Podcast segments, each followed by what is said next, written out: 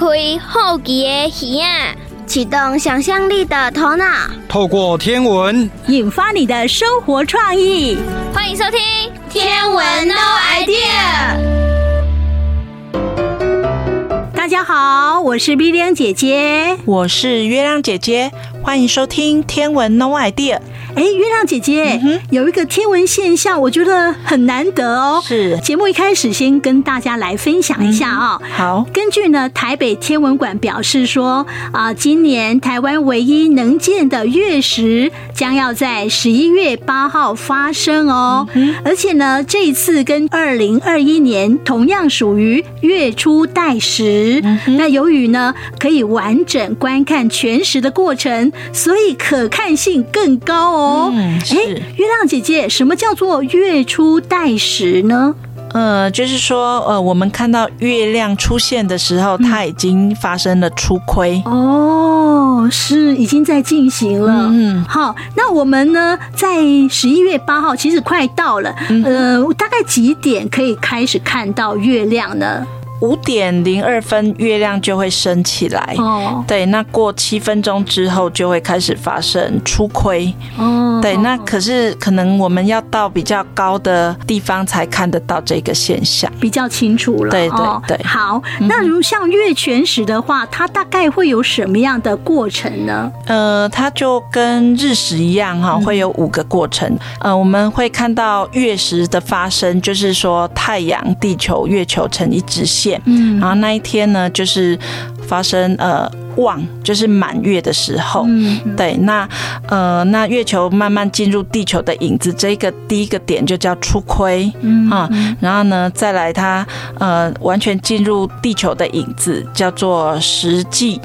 好，那到中心的这个本影叫做食圣，嗯，啊，然后再来要慢慢的离开地球的本影叫升光，那最后完整的呃回复它的原来的亮度就叫复原，这样子。是是。那这一次呢，呃，这样的一个历程大概要多久呢？嗯哼。啊、呃，这一次大概是三个小时又三分钟左右。哦，是、嗯、是。那月亮姐姐，嗯、今年的这个月全食呢，有什么特别的地方吗？有哦，它很特别，就是发生月全食那时候，还会有一颗行星被盖住了。啊？哪一颗？天王星。天王星？嗯，那会是一个什么样的情况啊？嗯，我们这个现象叫做月掩天王星。嗯嗯。发生月全食的期间呢，哈，还同时，呃，天王星被它盖住、遮住，哈，那这个是近百年没有出现过的这个天象，还有我们可以叫做红月掩天王星这样子，哇，是蛮特别的。嗯，那这样子难得的天象，我们嘉义市天文协会会有活动吗？嗯，会，我们也会出动望远镜去做一场街头天文。啊，太好了！你们办在哪里？应该还是在文化公园啦。哇，是对。那因为这个天王星它距离我们很远，对，呃，那也很小，那所以呢，呃，可以利用这一次。的这个发生月全食的时候呢，嗯、来用天文望远镜来欣赏，嗯，嗯，会觉得很神奇，这样子哇，很珍贵哦，好期待哦。那是不是呃，我们到现场就都可以排队观看呢？是，哦，都完全免费哈。啊，当然了，真好。好，所以呢，我们提醒大朋友、小朋友，今年的十一月八号有月全食的一个天文现象，嗯，我们希望大家呢。可以一起来观赏哦。好，接下来呢，我们要进行的单元是自然过生活。那今天呢，要讲到一些啊传统节庆的节啊，通常都是在呃气候节气在转换的时候，有人就讲一个概念，就是说，哎，这个过节好像就在过关。哎，月亮姐姐，你有听说这样吗？好像有哦，好像老一辈的人他们也会这样讲哦。好，那其实呢，我们做了这么多的自然过生活的单元，最重要就是呼吁大家，不管是大朋友小朋友，我们都要配合节气来过生活啊。我们跟自然生态要共存共荣，这样子一切会更好，就是天人合一。对呀，我们呢不要去违反大自然啊，这样一切就会非常。常的顺。嗯，好，那我们现在就来听自然过生活。欢迎收听老妈的生活智慧，自然过生活。妈妈，我看最近的新闻，寒流好像又要来了耶，好冷好冷哦。对啊，希望今年的寒害不要太严重，不然渔民和农民辛苦了整年的心血就要白费了呢。啊，这样好可怜哦。我们祝福他们一切都好，不过那也是没办法的，因为大自然也有它自己的时间和步调啊。有些事情是不可避免的，我们也只能顺应自然的时序，调整我们的生活。嗯，没错，相信一切都会有最好的安排。而且啊，大自然有它的秩序，而古人也将他们观察到的所见所闻记载下来，成为智慧结晶。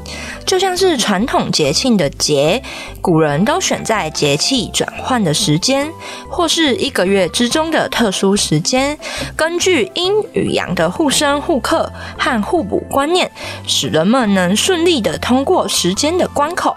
所以过节呢，就是过关。大多都有配合祭祀仪式、习俗禁忌，让人能从这个节序过渡到另一个节序。嗯，虽然说不要过度迷信一些习俗禁忌的事项，但我相信，其实这个禁忌和习俗都是有一些缘由和根据的。只是会随着时代的转变而变得有些不一样。只要我们带着虔诚的心，臣服于大自然和整个宇宙，并根据时序来做事，我相信每件事就会好好发展的。其实啊，节气和易经也有关联哦。嗯，什么是易经啊，妈妈？易经呢，是一部著名的中国古代哲学典籍，它以阴阳二元论为基础，对人类所处的世界进行描述与解释。而它的架构是起源于古人对自然现象的观察，发现天体运行、晨昏寒暑、万物变迁，似乎都按照着一个规律的法则运作的。嗯，妈妈，所以。嗯，我们也可以把《易经》当成是古代版的自然百科全书耶。没错，这就代表着其实古人们都一直依循着一些规律来做事情，所以他们也就会观察到，在什么时候做什么事是有利的，而在什么时候做一些事情是不利的。例如，什么时候要种作物，什么时候可以狩猎，什么时候适合搬家这些事情，然后记录同整起来，最后才出现了传统农民的遗迹脉络哦。哦，这个我知道嘛，就是每年过年的时候啊，家家户户都会收到一本那个农民历。里头呢，都会写着密密麻麻的字，还有八卦图。嗯，我还在好奇嘞，奇怪，那些到底是依据什么写出来的啊？哦，听你说完才知道，原来是这样啊。没错，只是现在有许多遗迹已经不符合如今的时空背景了。原因是啊，从乾隆皇帝之后再也没有官方的认证，所以也就失去了公信力了。因此啊，有些事情还是要依循农民历，但关于运势什么的，我们还是看看就好啦。其实以前的人也没有在管什么今日运势。运用这些规律都是为了生活和生计，所以顺应自然过生活才是老祖宗的智慧。台湾人就是传续了农民的打拼根性，也保存固有的民族节日，展现了对大自然和宇宙的崇敬，顺着自然的规律生活。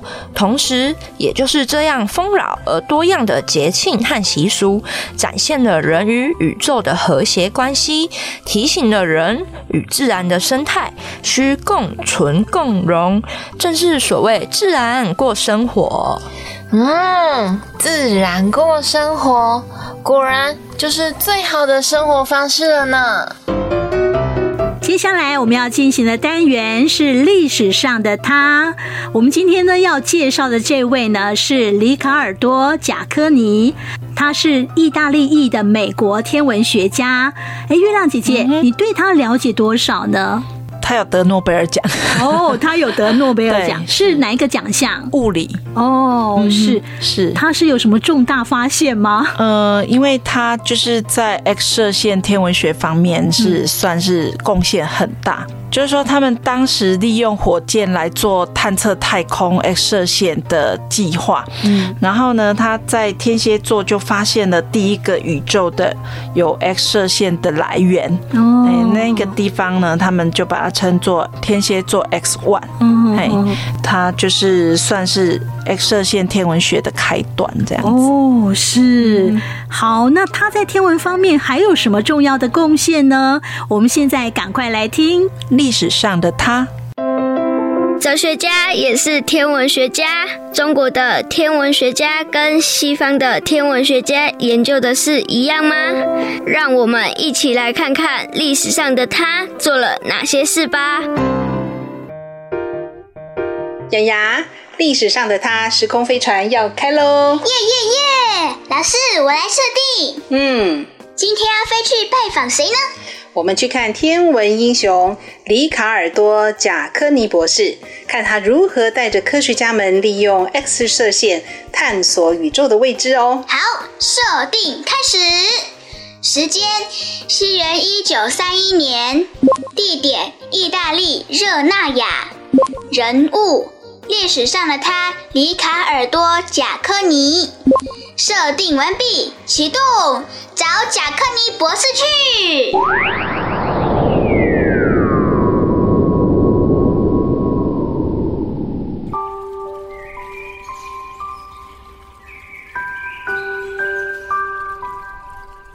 里卡尔多·贾科尼，西元一九三一年出生，美国天文学家，米兰大学物理学博士，人称 X 射线天文学之父。贾科尼有四大成就，第一项是他发现了第一个宇宙 X 射线源——天蝎座 X-one，开启了 X 射线天文学学科，并开创性的利用 X 射线来研究宇宙，因此获得两千零二年诺贝尔物理学奖。第二项呢，是贾科尼带领了大家发展了 X 射线、紫外线、可见光和射电这四个天文学领域中最大的望远镜哦。其中位于智利阿塔卡马大型毫米阵列的望远镜计划，台湾也有参与哦。第三项成就是。他带领巴尔的摩约翰霍普金斯大学空间望远镜科学研究所，替无法聚焦成像的哈勃太空望远镜安装了校正光学设备，机型的主镜恢复了视力哦，还成为杰出的科学工具。嗯，原来替哈勃望远镜戴眼镜的人是贾克尼哦。哼哼，是的。第四项成就呢，是贾科尼帮助科学界制定了非常严谨的大型科学项目运作管理模式哦。此外呢，贾科尼非常支持女性在天文学界发展哦，并且用他卓越的领导和管理技能，坚定地创造了一个让男女知识分子都能诚实和信任的工作环境哦。哇，他好像一个很会带着全班同学替老师办妥大事的班长呢，难怪是英雄。没错哦，所以天文学家罗伯特·科舍纳曾说：“如果你需要做一些大事，里卡尔多·贾科尼可以胜任。”除了诺贝尔奖，贾科尼还获得许多著名的荣誉和奖项，他也获得一颗小行星的命名荣誉哦。诶。他怎么知道要去天蝎座找宇宙 X 射线源呢？哈哈，他是碰巧的啦。哇，哼哼，当时呢，贾科尼的团队接受麻省理工学院两位物理学家的鼓励，把短程火箭当作是一种飞行的盖格计数器，去探测来自外太空的 X 射线。嗯，什么是盖格计数器呀？嗯，是一种高能电子的探测器。哇哦！当时他们想针对月球反射的宇宙射线去做探测的，结果呢，意外发现一个强大的 X 射线源，它就是天蝎座 X1。受到这个天蝎座 X1 的鼓舞，八年后，贾科尼的团队发射了人类历史上第一颗 X 射线天文卫星，名叫乌呼鲁。乌呼鲁被认为是 X 射线天文学发展史上的一座里程碑哦。嗯，那他的贡献是什么？哇，他的贡献是发现了数百个宇宙 X 射线源和第一个黑洞候选天体天鹅座 X One 哦。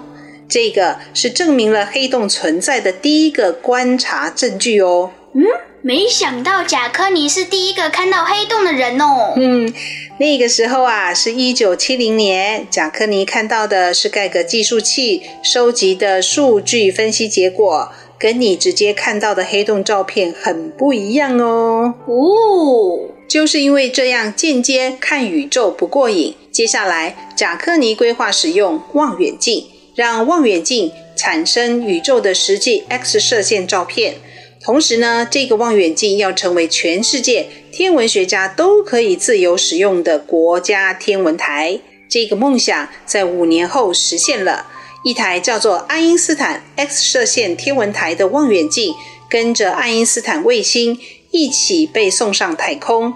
它的成就大大的促进了 X 射线天文学的发展哦，连带的。爱因斯坦卫星也被认为是 X 射线天文学发展史上另一座里程碑哦。这样子的英雄人物，小时候呢？哦，贾科尼这样说哦：八岁以前，我经常辍学，在米兰我不守规矩，非常喜欢纠正我的老师哦。哦，原来是个让老师头痛的臭男生。哈哈，是的，贾克尼博士在二零零七年退休。完成了从 X 射线到可见光，再到无线电波的电磁波谱之旅，他对现代天文观测能力的贡献那是无与伦比的。当他过世时，国际天文学联合会发出这样的声明：贾科尼博士是一位坚定有远见的人，世界天文学对里卡尔多·贾科尼深表感激。嗯，好喽。以上就是压轴的历史上的他，里卡尔多·贾科尼的故事。嗯，谢谢老师，谢谢天文英雄贾科尼博士。大家好，我是碧亮姐姐，我是月亮姐姐，欢迎继续收听《天文 No Idea》。接下来我们要进行的单元是 English Rock 这个单元。今天这一集呢，要继续用英语对话的方式来介绍季节的神话。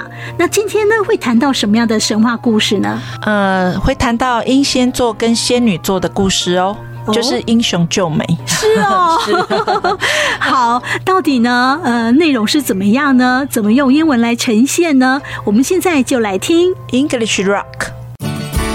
Hi, hi, hi! We're English Rock. English Rock. Welcome to our channel. English Rock and Rock English. Hey, hey, hey! Welcome to English Rock. English Rock. Let's rock English. Tomorrow, my parents will take me to the movies. I'm looking forward to it. 明天啊，我父母要带我去看电影哎，好期待哦 ！What movie is it? 你要看哪一部啊？Clash of the Titans，超世纪封神榜。Really？真的吗？I've seen it，我看过了。It's a good movie and it's based on a Greek mythology story。这电影超好看的，而且它也是由希腊罗马神话改编出来的哦。哈哈，没错。 There are so many gods in it that I have heard it in the story. You tell me before, and that's why I want to watch this movie. 里面好多神我都有听过，就在你之前说给我听的故事当中啊，这也是我为什么想要看这部电影的原因。Now you are also a fan of Greek mythology. 哈，现在你也变成一个希腊神话故事爱好者了吧？I remember that the hero and the heroine all became the star signs in the sky。哎，我记得里面的男女主角之后，其实也都有变成天上的星座。哎，What's that？ 啊，There are Perseus and Andromeda. Wow, can you tell me about that? 哇，你可以讲给我听吗 Of course，当然啦。 ？I'm ready，我已经准备好了。 Andromeda is the princess of the kingdom in Ethiopia. Andromeda，安德罗莫达，她是伊索比亚王国的公主。Andromeda is very beautiful，她长得超漂亮的。So many people adore her very much， 也因此这样子，很多人都十分的仰慕她。Andromeda's mother constantly shows off her daughter's beauty。那因为她太美了，所以呢，安德罗莫的母亲呢，更是不断的炫耀她女儿的美丽。And this offends the sea god。然后这个就得罪了我们的海神 Poseidon's wife，波塞冬的妻子。Why did this offend the wife of Poseidon？为什么这样就得罪波塞冬的妻子呢 I guess because she also said something respectful to the gods。我猜她妈妈可能对神也讲了一些不尊重神明的话吧。Poseidon threatened to send a sea monster, Cetus。这时候呢，波塞冬呢就扬言 他要派海怪 Setus to revenge Ethiopia and avenge his wife。这时候呢，波塞冬他就扬言要派海怪 Setus 要去蹂躏伊索比亚这个国家，以此帮他的妻子报仇。国王听到之后非常的害怕，所以啊，他就请求神明的帮忙，希望可以逃过这场危机的发生。The king was very frightened, and when he heard this, he asked for the help, hoping to avoid this crisis. 而神唯一告诉他的方式就是献上 Andromeda。 ？What does it mean to dedicate Andromeda？献上这个公主是什么意思啊？ It is eaten by a sea monster in exchange for the safety of the Ethiopian kingdom。也就是说，把公主献上去，让海怪把它吃掉，换取伊索比亚王国的安全。 Andromeda is so pitiful. She is going to be eaten by sea monster even though she did nothing wrong. 唉， 安德罗莫达好可怜哦，他明明没有做错事，却要被海怪吃掉。哎 I think so too. 我也这样觉得诶 And this also tells us not to be so pushy. 所以这可能也是告诉我们做人不要太出风头吧。Otherwise, it may be easy to offend others. 所以可能就很容易在不经意当中得罪其他人了。I agree，同意。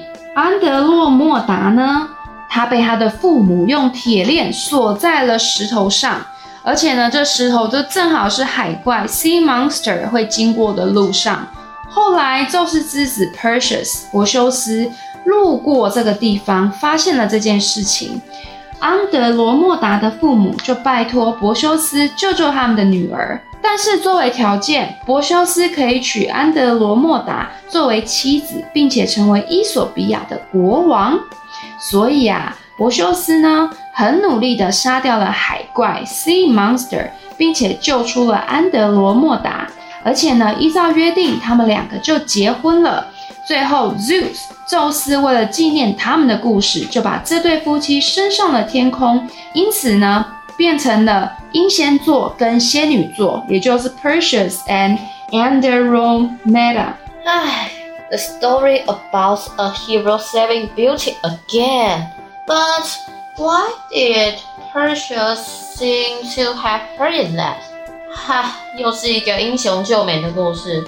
不过，这个英仙座的名字怎么好像在哪里听过啊？Wow, good memory！你记性真的很好诶。You can think about it。你想想看呐、I'll give you a hint。我给你一个提示好了。Perseus riding a flying horse。他骑着一匹飞马。嗯， Hmm. Ah, it was the last episode. Perseus turned the giant to stone with Medusa's head. 啊，是上一集，帕尔修斯把顶天立地的巨人用梅杜莎的头变成石头。 That's right，没错。 But how strange! Why does Perseus run around with Medusa's head? 这是真的好奇怪哦，为什么帕尔修斯会带着梅杜莎的头到处跑呢？嗯，To be honest, I'm not sure。然后说我不知道诶。Maybe the giant and the sea monster，也许呢那个巨人跟海怪 were on the same road at the same time，可能就刚好就是在同一个时间，在同一条路线上吧。But the story I just told you will be a little different from what you see in the movie。但是我们刚才说的故事呢，跟电影的内容会有一点不一样哦。 Why？为什么呢？Because this is just a story. After all, there will be many versions. 因为故事终究是故事啊，所以故事会有很多不同的版本。And the movie will add or delete the plot to increase the dramatic effects. 那电影为了要让电影更好看，所以它就会增加或减少不同的剧情嘛。So what you watch will be different from what I said. 所以你看电影的内容可能会跟我讲的是不一样的。OK，是哦。But what I can be sure of is that this movie is also perfect and the movie is worthy watching. 但我可以确认是这电影也很精彩，而且也很值得一看。 Great!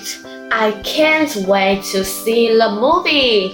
那就好，我等不及要去看电影了。 English rock, let's rock English.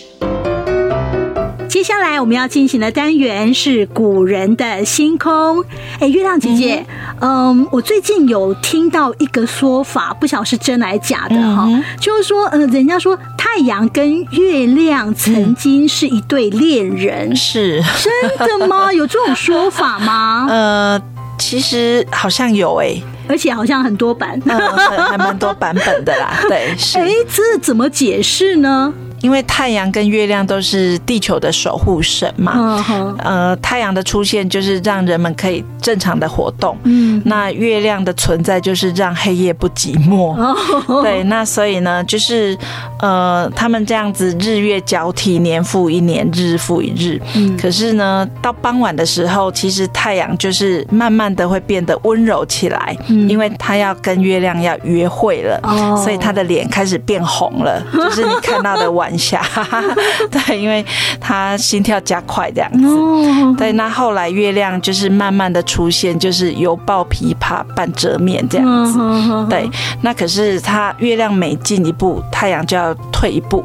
对，所以他们中间好像有一个无形的阻力，会让他们必须保持距离这样子。对，那呃，就是说他们在很久以前，其实他们是天生的一对，只是说宙斯分配给他们不同的任务要来。保护我们的地球。哦，对，所以他们要轮流的来照顾我们的地球，这样子。哦，所以就没办法在一起。对，那其实现实生活我们看到的是，在发生日食的时候，嗯、他们从地球上看，他们就是有在一起啦。这样子哦，呃，对啊，就是太阳完全的被月亮遮住了。嗯，对，哇，哎，我觉得这样好浪漫哦，嗯、是，可是又有点 凄美。嗯。对啊，你看太阳跟月亮合在一起，就是我的名字，明日月明，是名字当中有一个名字哦。好，接下来我们就来听古人的星空。你听过哪些关于星空的故事呢？星星的故事不只有希腊神话哦。古人的星空，带您遨游全世界精彩的。星空传说。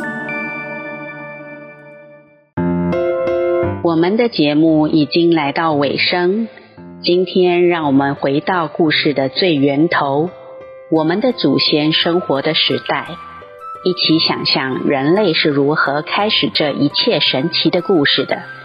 先让我们把时间往回调，调到很久很久以前。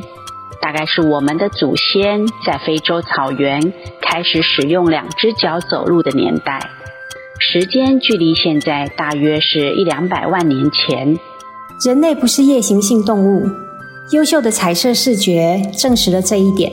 实际上，人类的彩色视觉是所有生物中最优秀的，没有哪种动物可以跟人类的眼睛一样，分辨如此多种颜色。从这一点，科学家们推论，我们的祖先应该大多在白天活动。毕竟晚上不太需要分辨颜色，白天才需要。既然我们的远祖都是在白天活动，那么他们一定认得太阳，懂得利用太阳来调整作息。所以说，这是人类第一个认识的星星，应该没有什么问题。但晚上真的动弹不得吗？当然不是。有太多动物是夜间出动的，尤其是掠食者，那些威胁我们祖先安危的肉食动物们。在还没有火的年代，我们的祖先唯一能依赖的只有月光和星光。虽然不像太阳那样可靠，但能产生光线的就能带来一定的安全感。何况太阳还会晒伤人，月光可不会。这是人类与天体交汇的时候。时间长达百万年，但他们真的懂得观察吗？还是单纯被动接受这些光芒？我们不得而知。但当某个阴天的晚上，我们的祖先发现自己被打算偷袭的狼群包围，但在下一个瞬间，突然云开见月，把狼群的位置暴露出来。我想，我们的祖先应该也是心怀感激的。至于他们感激的是月光，还是移开的云，或是吹走云的风，或者什么都没想，这我们就不知道了。毕竟这个时期的人类没有留下任何线索。终于来到几十万年前，人类开始懂得自己生活，这带来很不一样的转变。要知道，这时候我们祖先已经离开非洲，前往欧亚大陆。却又遇到冰河时期。与非洲的稀树草原不同，我们祖先这时开始住进山洞里面，透过使用火建造起庇护所，同时开始不一样的生活形态，也就是夜生活。懂得用火与住在山洞里带来的变化很明显，用火改善了食物的卫生和保存方式，而住进山洞里有守卫之类的功效。不需多说，这让部落的人口增加，带来了两个显著的变化：一是无狩猎能力老人的出现，与小孩的增多。简单来说，就是平均寿命增加与生育率提高。于是人类寿命可能从三十几岁延伸到四五十岁。以前会被淘汰的老人，忽然变成守护部落的人里，同时可以负责各种加工产品的制造。例如磨石器、古针、处理皮革、加工肉干，而且还能照顾小孩。更重要的是教育小孩。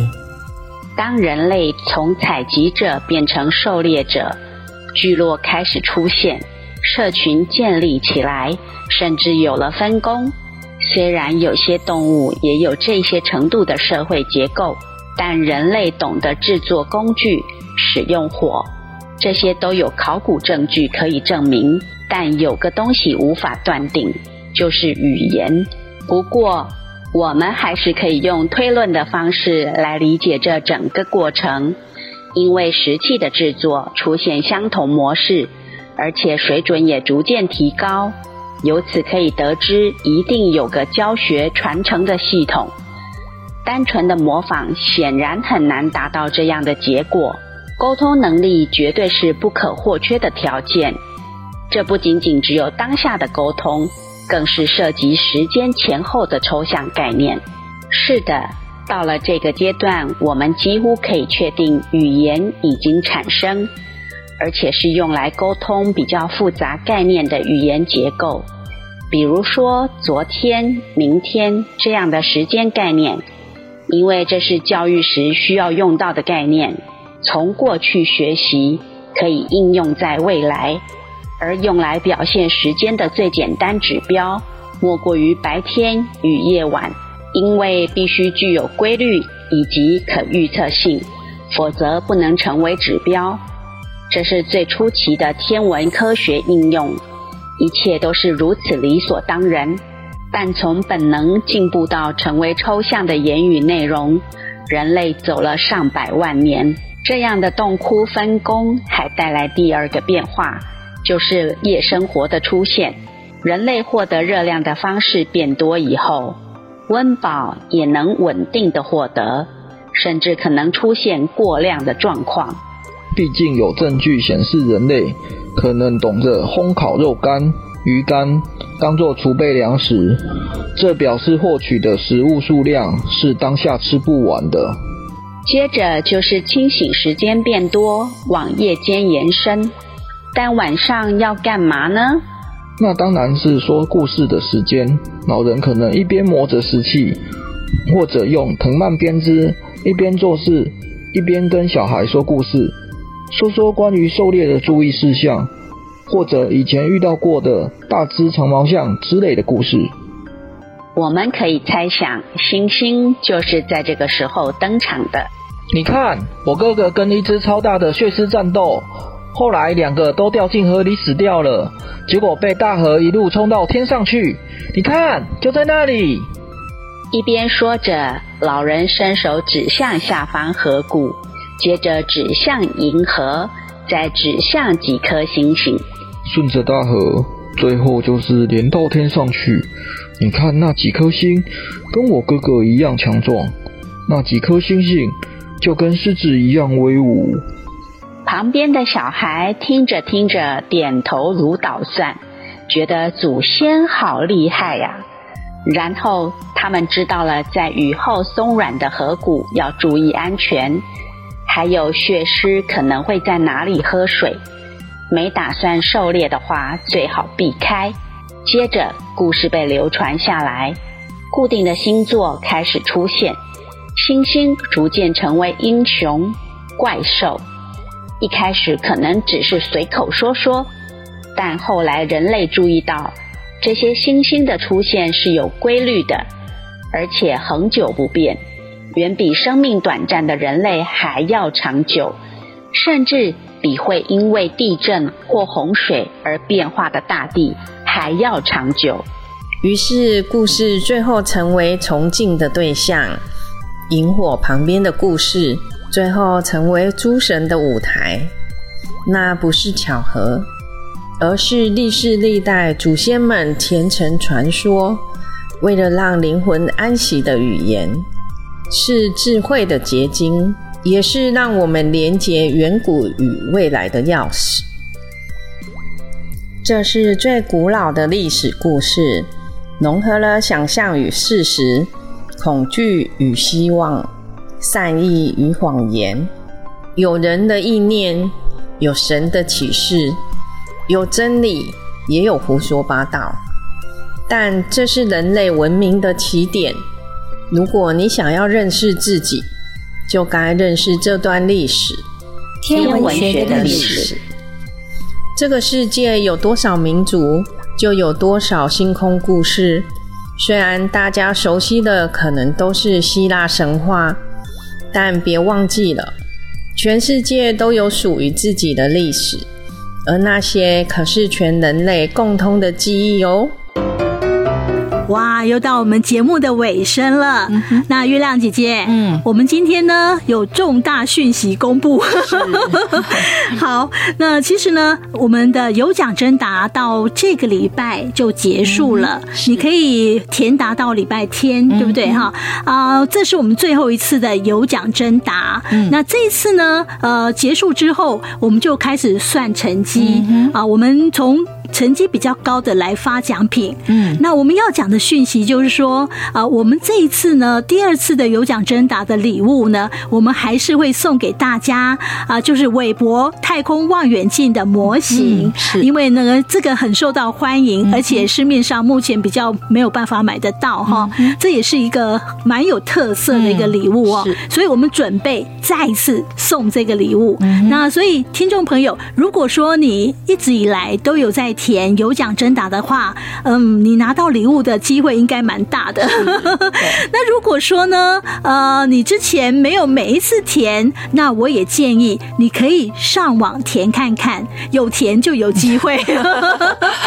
好，我们最后一次来讲，我们填有奖征答的方式。嗯哼。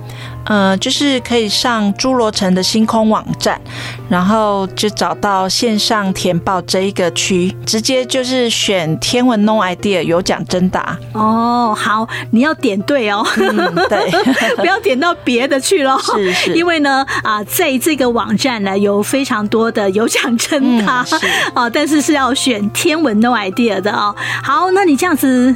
送上去之后呢，你就有机会累积分数，然后拿到我们奖品。嗯，好，那另外的一个重要的讯息，也就是说，今年度的天文 No idea 三十四集在今天全部都播送完毕了啊。那我们今年就到这里啊，那我们下个礼拜就没有了。不过呢，呃，听众朋友，如果你很想念我们，很想要再听一次这方面的讯息的话，你可以呢利用。两个管道，随时都可以随点随听哦，嗯、是就是 Yes 五二加一的 Podcast，这上面都有。嗯、那另外的是 YouTube。搜寻侏罗城的星空，对，音档都放在这边、嗯、哦，所以我们欢迎我们所有的听众朋友，也可以分享给我们的亲朋好友，呃，尤其家里有小朋友的哈，你可以分享给他们，把这些连接分享给他们，那他们也可以听到天文的讯息哦。嗯、好，那我们今天呢，真的要跟大家说再见了，谢谢，谢谢。对，谢谢，谢谢大家的收听跟爱护哦。嗯、那我知道说我们的听众朋友呢，很多的。回馈啊，就是非常感谢我们啊，这么用心的制作这样的天文节目，那大家也都收获很多。是，那我觉得我们的听众朋友也都有在进步哦，因为我记得我们第一年做这样的节目的时候，大家很多人都觉得很困扰，听不太懂。哎，对，因为以前比较少接收到这样的天文讯息，可是呢，经过去年哈这样的一季之后呢。哎，今年大家好像比较少这样的声音出来了哈，嗯、越听就越顺了哈。嗯、对，我们觉得这是一个好现象。嗯、好，那明年我们再来争取看看。嗯，好，我们再努力争取啊，希望说明年我们天文 No idea 这个节目有机会在空中再次跟大家见面。再见喽！好，拜拜。文化部影视及流行音乐产业局补助直播。